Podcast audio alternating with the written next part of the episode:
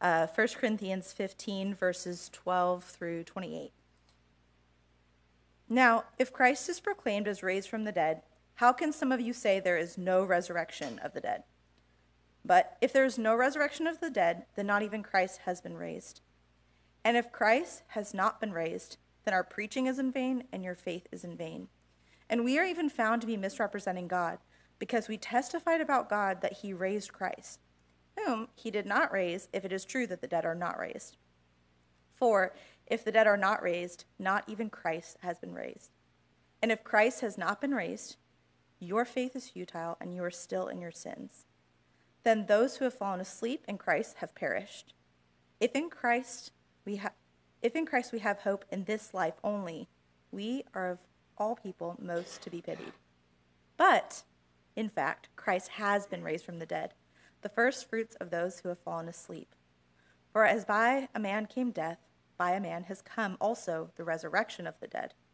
For as in Adam all die, so in Christ shall all be made alive. But each in his own order Christ the firstfruits, then at his coming, those who belong to Christ.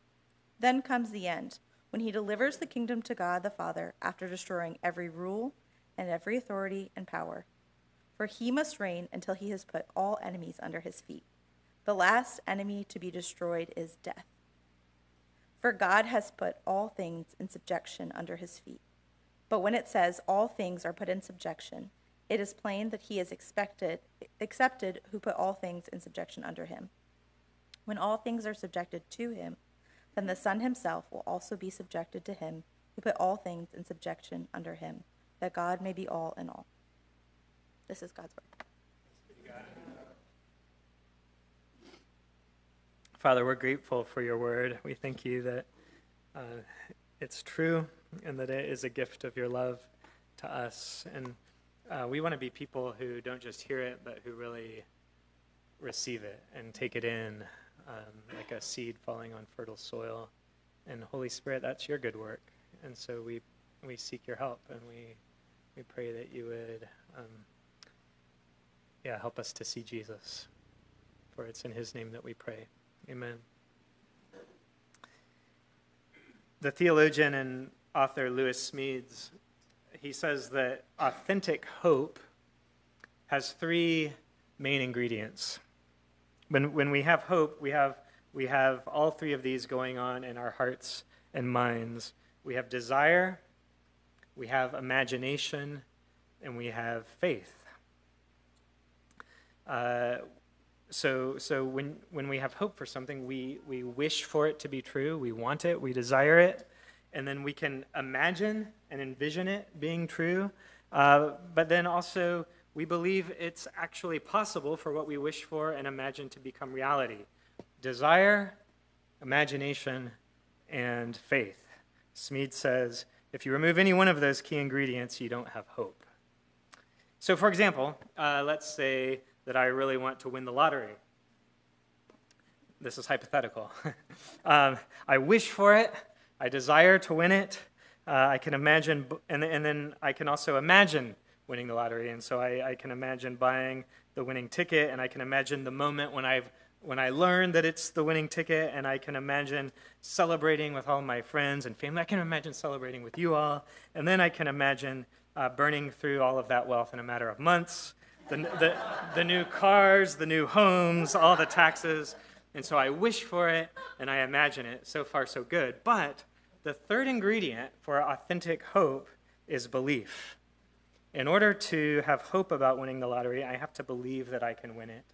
And you see, that's the problem because I don't believe that I can win the lottery, and neither should you. Uh, I mean, sure, like it's a technical possibility, but the odds of winning are so infinitesimal that there's just really no good reason to believe that either you or I will ever win it. And without belief, without belief, without faith, hope for winning the lottery falls apart. Now, that's a silly example.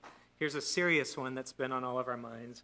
Is there hope for peace between Palestinians and Israelis? On Monday, the New York Times published a panel discussion in which the participants, and it was three Palestinians, three Israelis, and one American, they all interacted around the question Was peace between Palestinians and Israelis ever possible? And it's a fascinating conversation that also serves to give a good overview of the problem and some of just the really challenging parts of the history. But you see, that, that question itself uh, was, was peace ever possible? That, that question is really troubling and calls hope into question. I mean, if peace was never possible, then whatever hopes there were for it in the first place were misplaced. In the article, the last word is given to an emeritus professor at the Hebrew University in Jerusalem He says this. He says, There's a sense that if you think that you have a solution, it means that you don't understand the problem and you are naive. But then he says, There is the biblical question Shall the sword devour forever? And I think the answer should be no. Those are his words. Um, I think the answer should be no, too. Um, but it's hard to know how to have hope for peace in this situation, especially if Lewis Smedes is right. And having hope involves what? It involves desiring peace. Seems like, well, some do, some don't. Uh, it involves being able to imagine peace. And that's even more challenging, isn't it? I mean, what would it look like and how would it last? And then last, it, it involves believing that the peace we desire and imagine is really possible. It's really possible. That's a lot to ask for. If, if all those key ingredients have to come together, maybe talk of hope for this situation is naive. And yet, family, uh, Jesus Christ is risen from the dead. Jesus Christ is risen from the dead. Like maybe that changes the hope landscape.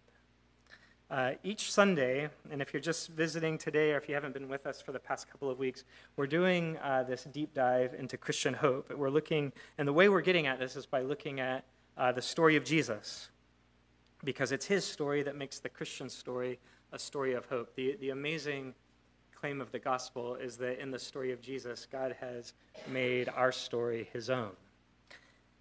And so we're looking at the story of Jesus, but remember, we're doing it backwards. And so two weeks ago, we looked at his return, and then last week, we looked at his ascension. And today, uh, as you heard Paige read, and we sang about this a little bit, we're looking at his resurrection. Jesus Christ is risen from the dead. There's a place in 1 Peter where we read that through the resurrection of Jesus, we've been born again into a living hope. It's like the, I mean, the resurrection uh, brings real, living, authentic hope. How does it do that? Well, hope is about desire, it's about imagination, and it's about faith. And so let's look at how the resurrection um, it directs our desire, it empowers our imagination, and it bolsters our belief. You know, I was just I was so inspired by the last few deep dive speakers to try to do something alliterative. And so here we go. It, it directs our desire, it empowers our imagination, and it bolsters our belief. So, first, the resurrection directs our desires. Um, it teaches us first to desire the resurrection of the body, to desire the resurrection of the body. Uh, later in chapter 15, you might want to have your Bibles open and just be able to look at all of chapter 15 because it's, it's an amazing chapter. We only read a bit of it. But later, Paul imagines someone asking, How are the dead raised?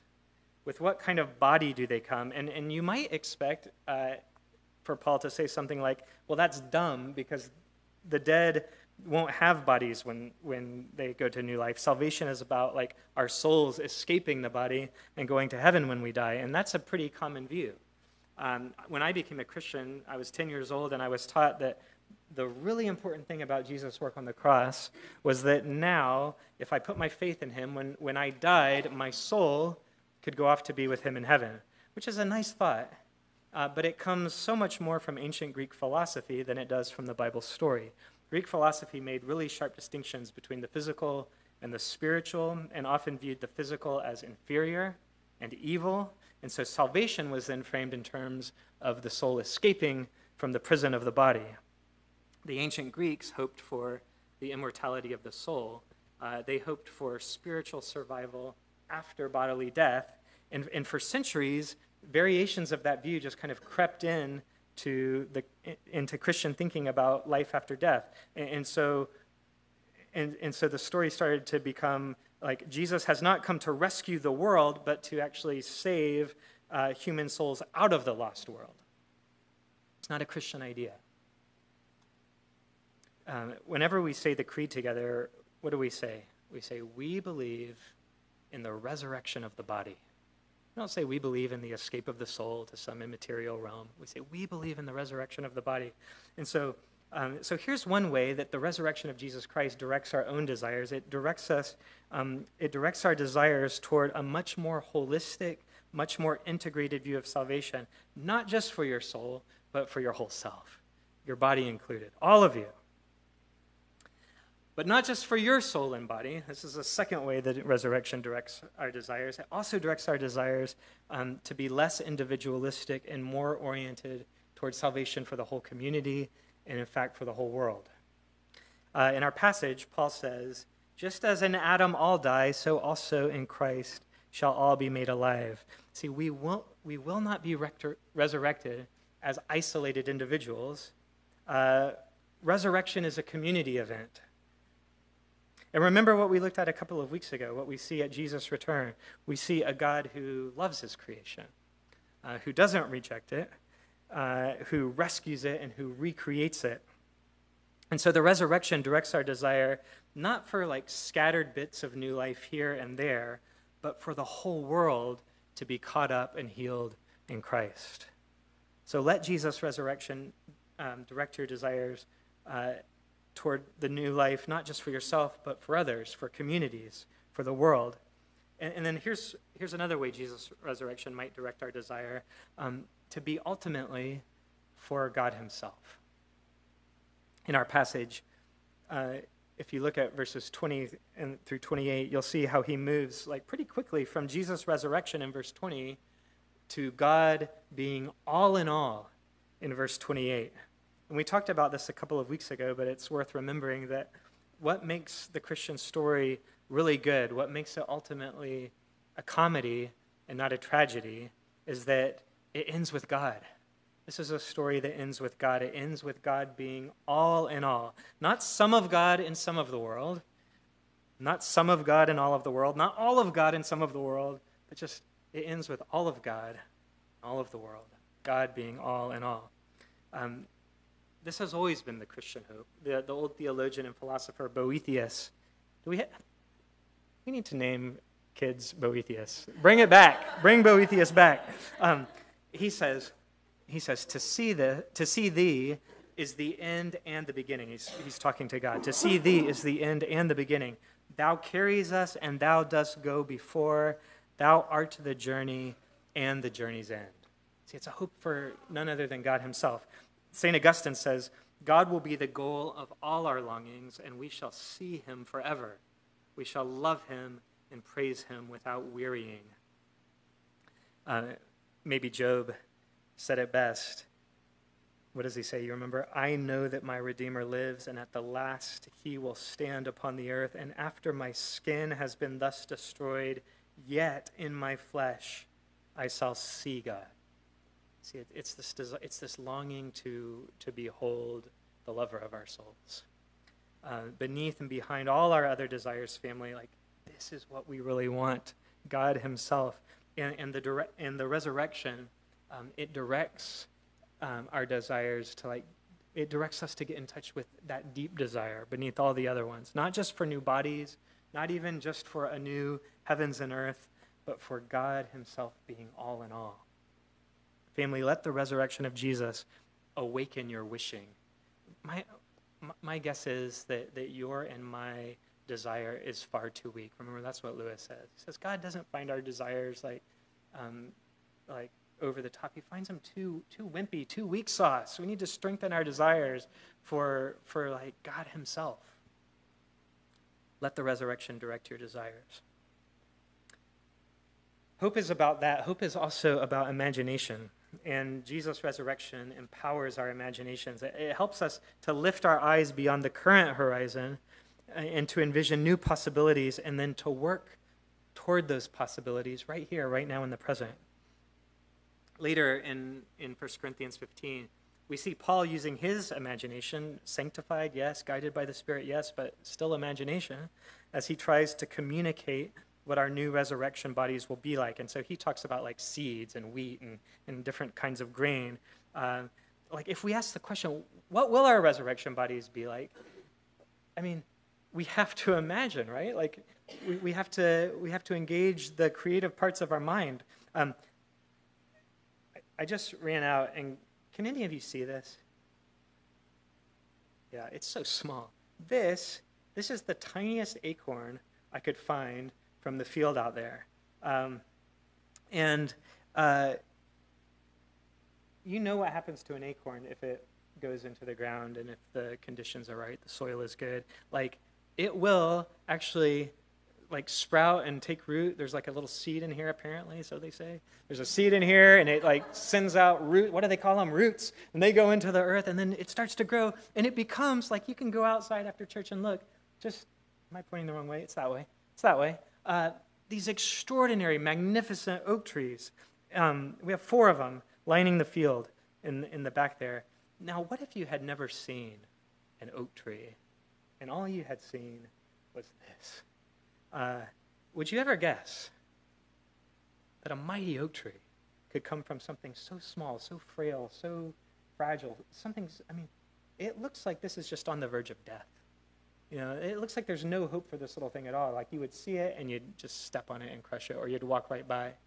Um, but if you've seen an oak tree, and if you know that uh, an oak tree comes from an acorn, then when you see a little acorn like this, your imagination eh, for the acorn is empowered.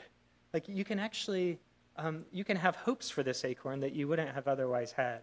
Um, I tried planting an acorn in my uh, in a pot, and I put it on our back porch, and um, a tree did start to grow, and it grew and it grew, and then a squirrel came and uprooted it and ate it. But it was it was on its way to glory. Um, Paul says, the squirrel aside, just the, the like get the squirrel out of the picture, just the acorn and the oak tree. Paul says the resurrection is something like that.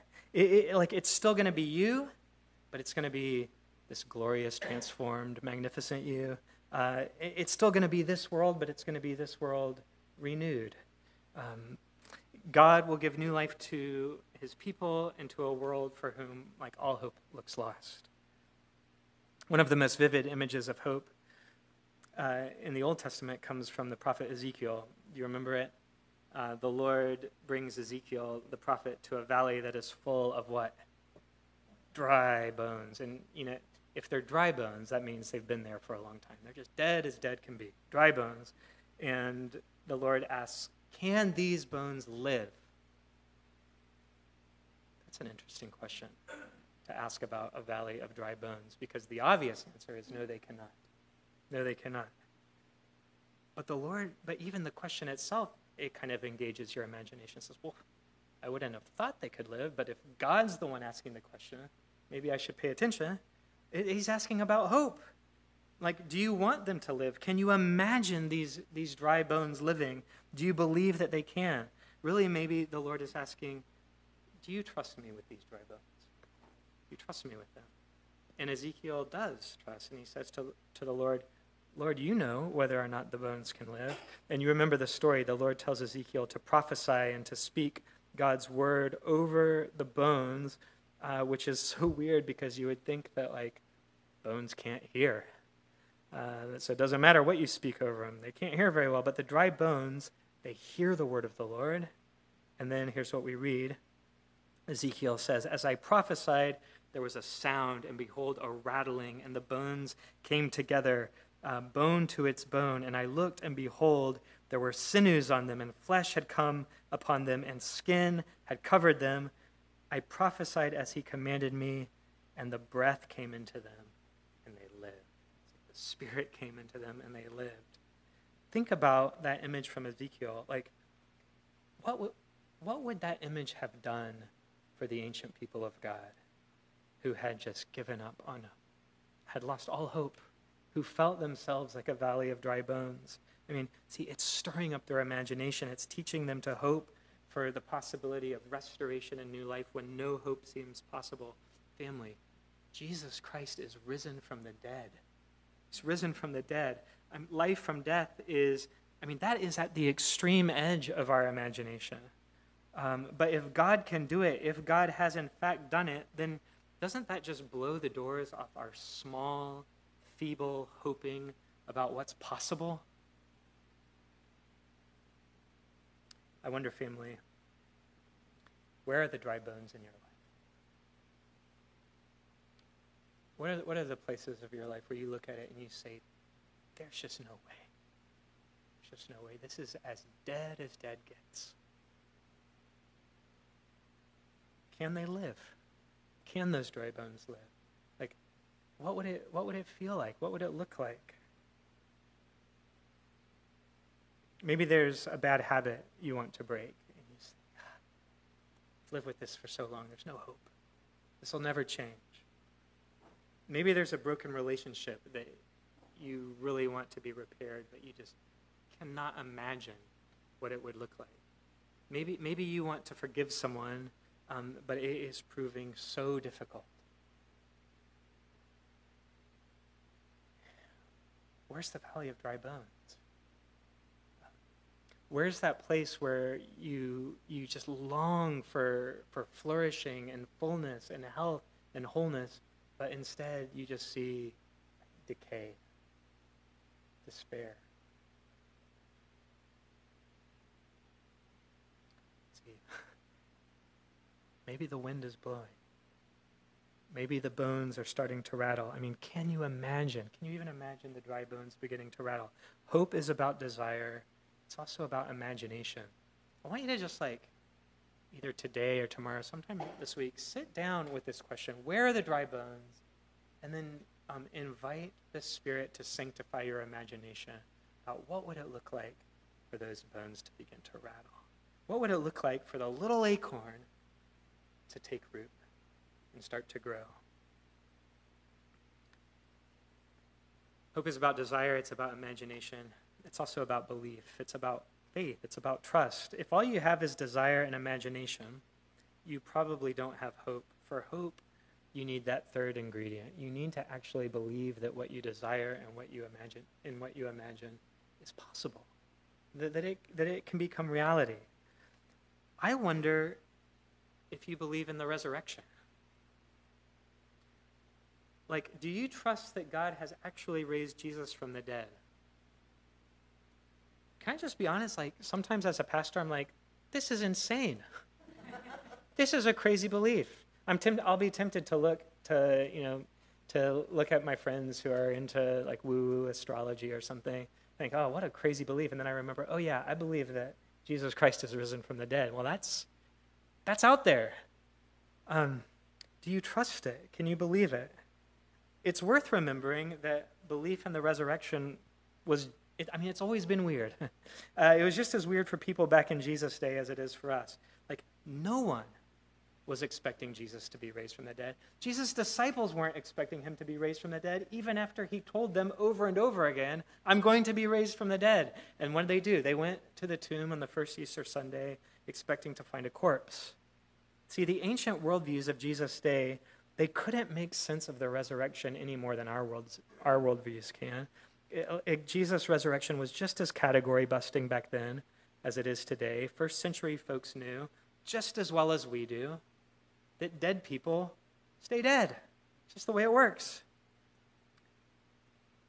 But you're here today because on that first Easter Sunday, the tomb was empty, and then people began to encounter like a living, breathing, resurrected Jesus. Um, later in in a, or actually earlier in, in the passage that we read, Paul tells us that on one occasion Jesus appeared to over 500 people at one time. And, and Paul notes that most of those eyewitnesses at the time of, of his writing were still alive. And it's like he adds that in just in case anyone wants to go check it out for themselves, do their own investigating. In our passage, Paul refers to um, the resurrected Jesus as the first fruits of those who have died. And do you remember what that term is about? Like it's this farming term. It's, it's the, first, the first fruits are the first part of the harvest. And if, if you look at the first fruits and they're really crummy, they're bad, they're no good, you can expect, oh, it's to be a bad, it's to be a bad harvest this year. If you look at the first fruits and they're good, you think, ah, oh, we're in for a treat. It's to be a good year. Um, the, the first fruits to show you what you can expect a good crop or a bad crop. And so the point of, of Paul using this metaphor is that it's like the resurrection of Jesus Christ from the dead. And, and it's weird because it's like it's the only thing we have to go off of is this the, the testimonies of people bearing witness to their experience of the resurrected Jesus. But that is a preview of your resurrection and mine, and in fact, of the whole world. Um, family, it looks like it's going to be a pretty good harvest. Um, will you trust it? Will you trust it? As surely as Jesus is risen from the dead, so you will be raised. Now, if you desire it and can imagine it, and if you believe it, if you trust it, well, another way of saying that is that you hope for it. You hope for it. And remember, that hope isn't just for the future. What we hope for is meant to determine what we live for here, now. And so at the end of chapter 15, after Paul has plumbed the depths of the resurrection, pretty much, I figure, as far as anyone can plumb the depths this side of Jesus' return, uh, he writes this Therefore, my beloved brothers and sisters, and, and therefore, meaning because of all of this truth about the resurrection of Jesus from the dead, therefore, be steadfast, immovable, always abounding in the work of the Lord, knowing that in the Lord your labor is not in vain. And so you see what he does there. He connects um, resurrection hope with purposeful living right here, right now, in the present. Think about this. If you embrace uh, a secular view that sees your future only as death and decay, uh, then life in an ultimate sense is inconsequential.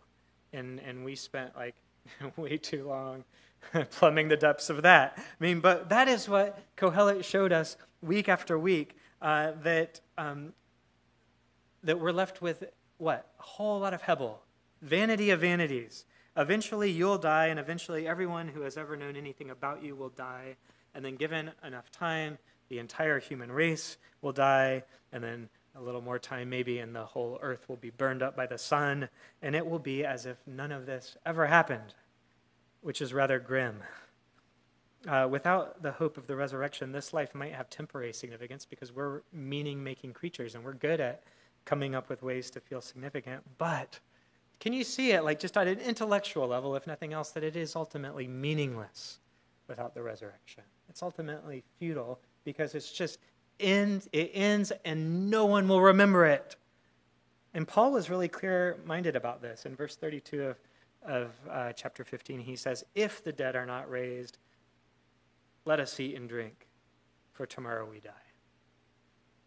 Uh, if there's no resurrection from the dead, this is it. But no, family, Jesus Christ is risen from the dead. Um, the one who created the world plans to rescue it. In fact, his rescue mission is, al- is already underway. And so we can stand firm. As surely as we believe in the resurrection, we can abound in the work of the Lord, trusting that our labor is not in vain. Now, remember, what if we ask the question, what's the labor of the Lord? What's the work of the Lord? I mean, it's tempting to list off a bunch of really spiritual sounding things like preaching and evangelizing and worshiping and praying and reading the Bible and, and reading the Bible some more and then memorizing the Bible and doing all kinds of uh, you know, more praying and more worshiping and more evangelizing. And of course, yes, like that is all the work of the Lord. But it's not all, not even close. I mean, what does God care about? Remember, was it last week we looked at the beginning of, of Acts where Luke makes the point that um, that the Gospel of Luke is just the beginning of all that Jesus began to do and to say, and that Jesus is still on the move. Like he's still speaking and he's still working and he still cares about all kinds of stuff. Like, what is the work of the Lord? I love what N.T. Wright says. He says, every act of love, gratitude, and kindness, every work of art or music inspired by the love of God and delight in the beauty of his creation, every minute spent teaching a child to read or to walk, every act of care and nurture, of comfort and support for one's fellow human beings, and for that matter, one's fellow non human creatures, um, because Jesus loves trees and he loves birds. What does he say? He says, Consider the birds of the air. And Jesus loves all of his creation. Um, N.T. Wright says, Of course, every prayer, all spirit led teaching, every deed that spreads the gospel, builds up the church, embraces and embodies holiness rather than corruption, makes the name of Jesus honored in the world. All of this, somehow, N.T. Wright says, will, through the resurrecting power of God, find its way into the new creation God will one day make. And that's a profound mystery. Do you trust it? Do you believe it? Do you believe that because Jesus is risen from the dead, your labor is not in vain? Uh, what is the work of the Lord? I mean, it's the work of humble, self giving love, and that means you can do it. It doesn't have to be great and impressive. It can be, it can be like this size, and in the new creation, it will be an oak tree that you can't imagine. It's work that you can do um, no matter what valley of dry bones you're facing. Jesus Christ is risen from the dead, and he's not stingy with the Holy Spirit. Do you remember what Jesus says? He says, if you want the Spirit, like the same Spirit that empowered Jesus to do all of his all of his ministry, the same spirit that raised Jesus from the dead. He says, if you want that, what do you have to do? Like go on a quest, slay a dragon? What do you have to do? Just ask for it. You just come to him needy. You say, fill me up, and he'll fill you up.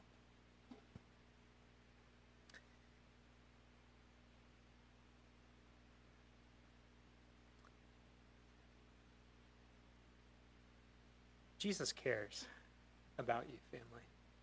Um, he cares about your kids. He cares about your marriages. He cares about the relationships in your life that just feel broken and, and fallen into disrepair. He cares about um, he cares about you being forgiven and he cares about you extending forgiveness. He cares about your bodies cares about your bodies being healed. He says, just don't, you don't have to like. I think sometimes I don't pray for physical healing because I don't want to be disappointed. I think Jesus says, hey, don't worry about that. Just pray for physical healing. I mean, I'm gonna, I'm gonna, I'm gonna raise the dead one day, but like this physical healing right here, right now, can be a sign of God's inbreaking kingdom. A little foretaste, just a little glimpse of the new world to come. Pray for that. Um, he cares about anxious people. He cares about you and your anxiety. Like, he wants you to find rest. He wants you to get a good night's sleep. Jesus, like, he just cares about everything that contributes to shalom. He cares about justice being done in our neighborhoods and in our cities. Jesus cares about that. He, and Jesus, gosh, don't you know that, like, as much as we say we care about what's happening between Israel and Gaza right now, like, Jesus cares so much more than we do. Um, I have hope for this situation because Jesus is the Prince of Peace. Like, he desires wars cease to the ends of the earth. And so I think there's an invitation just to pray for all of these areas and to pray with great hope. Like, prayer is the language of hope. It's where we take all of these valleys of dry bones and we bring them before Jesus. We say, Oh, would you blow your spirit blow your spirit over this place and, and let the bones begin to rattle? Jesus Christ is risen from the dead. Believe the gospel. In the name of the Father, Son, and Holy Spirit.